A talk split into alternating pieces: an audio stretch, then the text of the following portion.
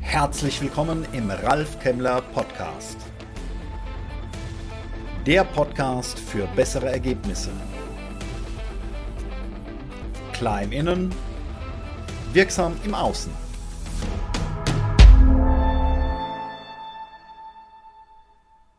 Ja, und in meinem nächsten Gespräch geht es um Führung. Und am Ende des Tages sind wir ja alle Führungskräfte, weil wir zumindest uns selber führen müssen. Worauf kommt es an? Bei Führung, mein Gast sagt, es geht immer um Ergebnisse. Ralf Kemmler, hallo, was meinst du denn damit, wenn du sagst, es geht immer um Ergebnisse? Ja, hallo Jörg und danke für die Einladung. Es geht immer um Ergebnisse, weil alles in unserem Leben ja Ergebnisse sind. Also all das, was wir denken und aus unserem Handeln entstehen Ergebnisse.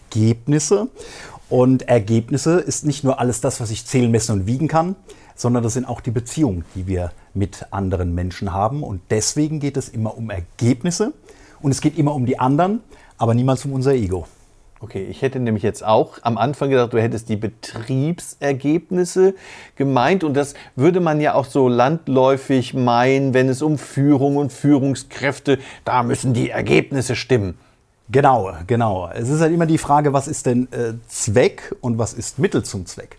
Es ist genauso wie ein, wie ein Unternehmenszweck ja niemals sein kann, Geld zu verdienen. Äh, wenn das so ist, dann ist das langfristig nicht wirksam sondern ich mache das ja, weil ich einem Kundennutzen diene. Der liegt also außerhalb, also es ist nichts, was ich bezogen ist. Und dann ist es ja wiederum durchaus in Ordnung, dass man auch Geld verdient. Mhm. Und genau das zieht sich durch. Ich muss immer sehen, was ist jetzt denn eigentlich der Zweck oder ist es nur Mittel zum Zweck? Und insofern führen natürlich gelungene Beziehungen und tragfähige Beziehungen am Ende auch wieder dazu bei, dass das Betriebsergebnis ein besseres ist.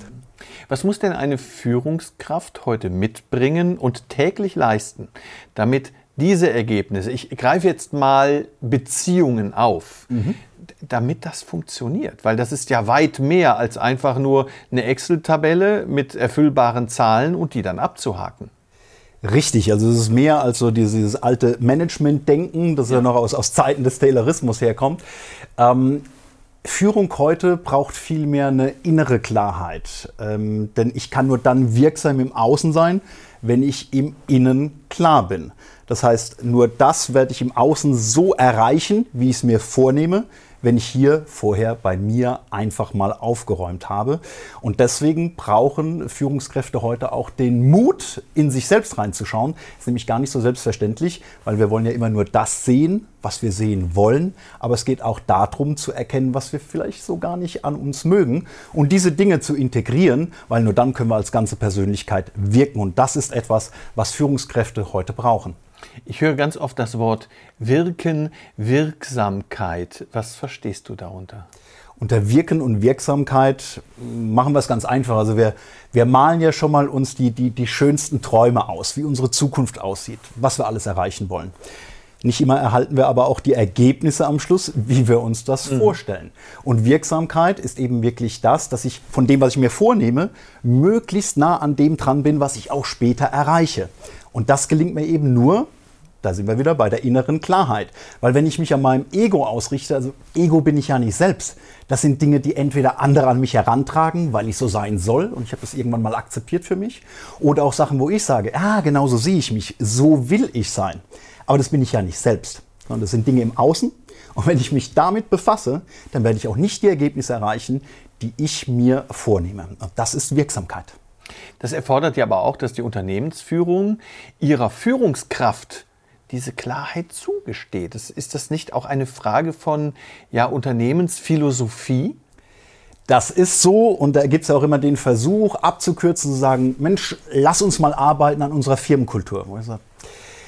Ich kann nicht an einer Firmenkultur arbeiten. Ich kann auch nicht an so einem Führungsselbstverständnis arbeiten. Das klingt immer so ein bisschen nach Abkürzung und das geht einfach nicht. Äh, das ist am Ende, die Summe dauert Jahre aus all den Dingen, die ich mache, denn ich kann eins tun. Ich kann die richtigen Rahmenbedingungen schaffen und dafür sorgen, dass sich Führungskräfte genau in diese Richtung ja. entwickeln und dass sich am Ende auch eine Firmenkultur in die Richtung entwickelt. Weil, was haben wir im Moment? Wir reden viel über Leadership. Da gibt es auch ganz viele Programme und tolle Seminare. Alle gehen da begeistert raus. Aber wenn am Ende das, was wirklich gelebt wird, wieder zu was anderem führt, ohne innere Haltung finden halt diese Modelle einfach keinen Halt. Und genau da ist es so. Es geht mhm. immer um den Kampf um Ressourcen zwischen Führungskräfte und das sind Dinge, die sowas vermeiden. Wie kann man es denn dann hinkriegen? Wir haben jetzt gerade darüber gesprochen, wie es möglicherweise nicht funktioniert. Welchen Ansatz verfolgst du?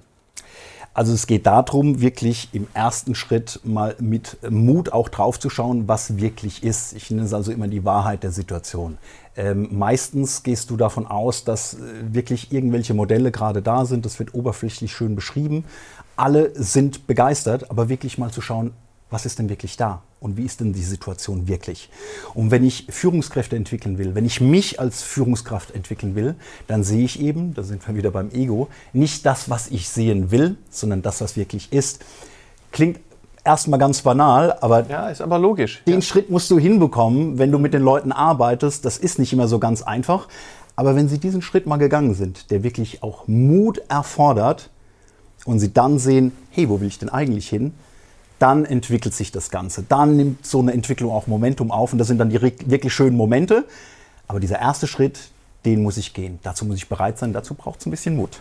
Und es ist ja auch extrem wichtig, weil wir alle sind ja nicht als Führungskräfte geboren worden. Viele sind zur Führungskraft geworden, weil sie zum Beispiel inhaltlich eine gewisse Qualifikation haben.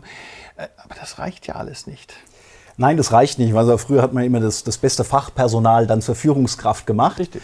Ähm, wer führen will, muss frei sein von Fachaufgaben. Und äh, Führung ist auch etwas, man, wir führen uns ja alle, zumindest mal immer selbst. Und äh, es ist auch übrigens nicht immer nur der Führungskontext im Unternehmen, in dem wir führen. Wir führen als Eltern, wir führen als Freunde, äh, wir führen als Partner. Und äh, wichtig dabei ist, mhm. das richtige Führungsverständnis zu haben. Denn Führung ist keine Position, sondern Führung ist etwas, das andere an uns herantragen. Und zwar deshalb, weil wir einfach handeln, wie wir handeln.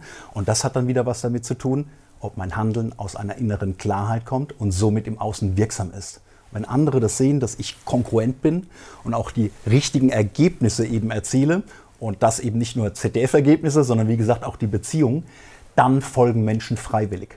Und deswegen führen wir auch alle, losgelöst von so einem Unternehmenskontext. Mhm. Führungsverständnis, ich finde es ein ganz interessanter Begriff, weil es ja auch so viele unterschiedliche Arten zu führen gibt. Das mhm. heißt, äh, welches Führungsverständnis hast du? Das Führungsverständnis ist, das ich habe, ähm, das hängt nicht zusammen mit irgendeinem einzelnen Modell mhm. und auch nicht mit irgendeinem Führungsstil. Also wir wissen ja heute, dass es keinen einzigen Führungsstil gibt, der irgendwie äh, der Schlüssel dazu ist, dass alles funktioniert. Gibt es einfach Nein, nicht. Weil wir mit Menschen zusammenarbeiten. Genau. Und genau deswegen, weil wir mit Menschen zusammenarbeiten, das ist das eine, und dann kommt noch das nächste, nämlich der Kontext. Das heißt, in meinem Unternehmen in dem ich heute als Führungskraft vielleicht höchst erfolgreich bin und ich wechsle in ein anderes Unternehmen, plötzlich funktioniert das gar nicht mehr so mit der Führung.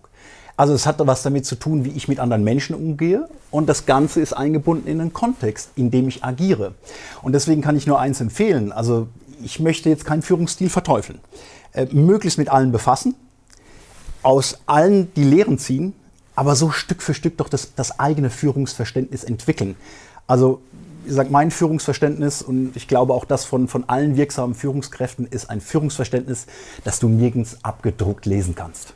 Mhm. Und das heißt aber auch, dass dieses Führungsverständnis ja immer wieder an die Situation angepasst werden muss, oder? Richtig, richtig. Also und dazu gehört es dazu, dass ich ja auch nicht sage, äh, eine Führungskräfteentwicklung hat ja auch nicht irgendwie einen Anfang und irgendwo ein Ende sondern das Umfeld ändern sich. Ähm, die Erwartungen der Mitarbeitenden, ne? nächste Generation, andere Sichtweise, ja. das alles ändert sich und deswegen genau musst du auch dein Führungsverhalten immer wieder anpassen, adaptieren.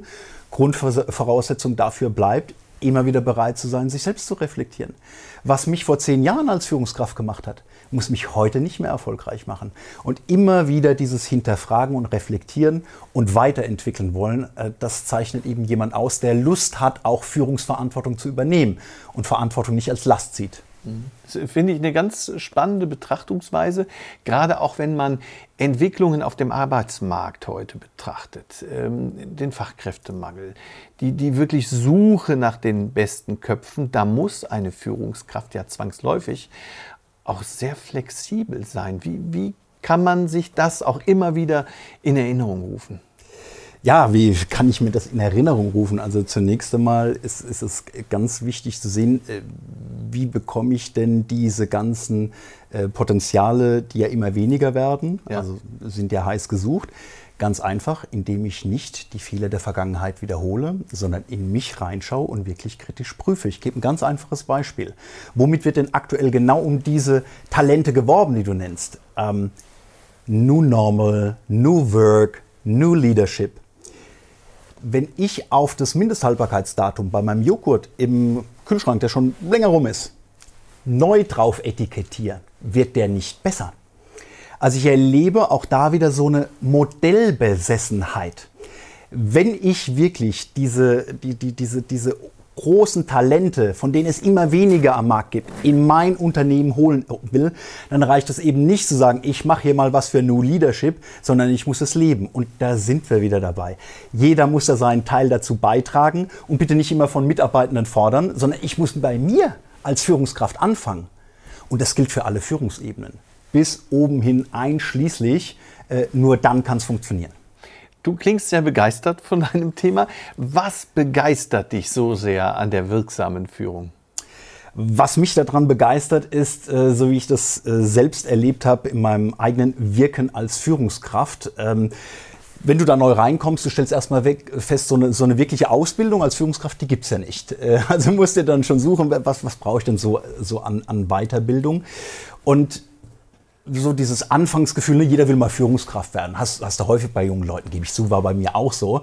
dann denkst du so, da hast du was zu sagen, kannst den Leuten was sagen. Und ich stelle fest, was bringt mir das denn, wenn Menschen befolgen, was ich sage, sie dir aber innerlich irgendwie Verachtung schenken. So, also in der Führungsposition habe ich erlebt, dass es viel besser ist, wenn du klar machst, wozu wir eigentlich was machen. Muss nicht jeden immer begeistern. Also meine Mitarbeitenden dürfen mich auch mal kurzzeitig für doof halten, sollte halt nicht länger der Fall sein. Aber dieses Klarmachen, wozu machen wir das? Und dann ziehen die Leute plötzlich an einem Strang, sind zu Kooperation bereit und das ist ganz, ganz spannend. Ähm, und deswegen ist ja auch meine Behauptung, dass Führung eben keine Position ist, sondern andere schreiben sie uns zu. Und es geht immer um Ergebnisse. Vielen Dank für das tolle Gespräch. Sehr, sehr gerne. Danke fürs Dabeisein. Weitere Informationen unter www.ralfkemmler.com. Bis zum nächsten Mal. Eine gute Zeit.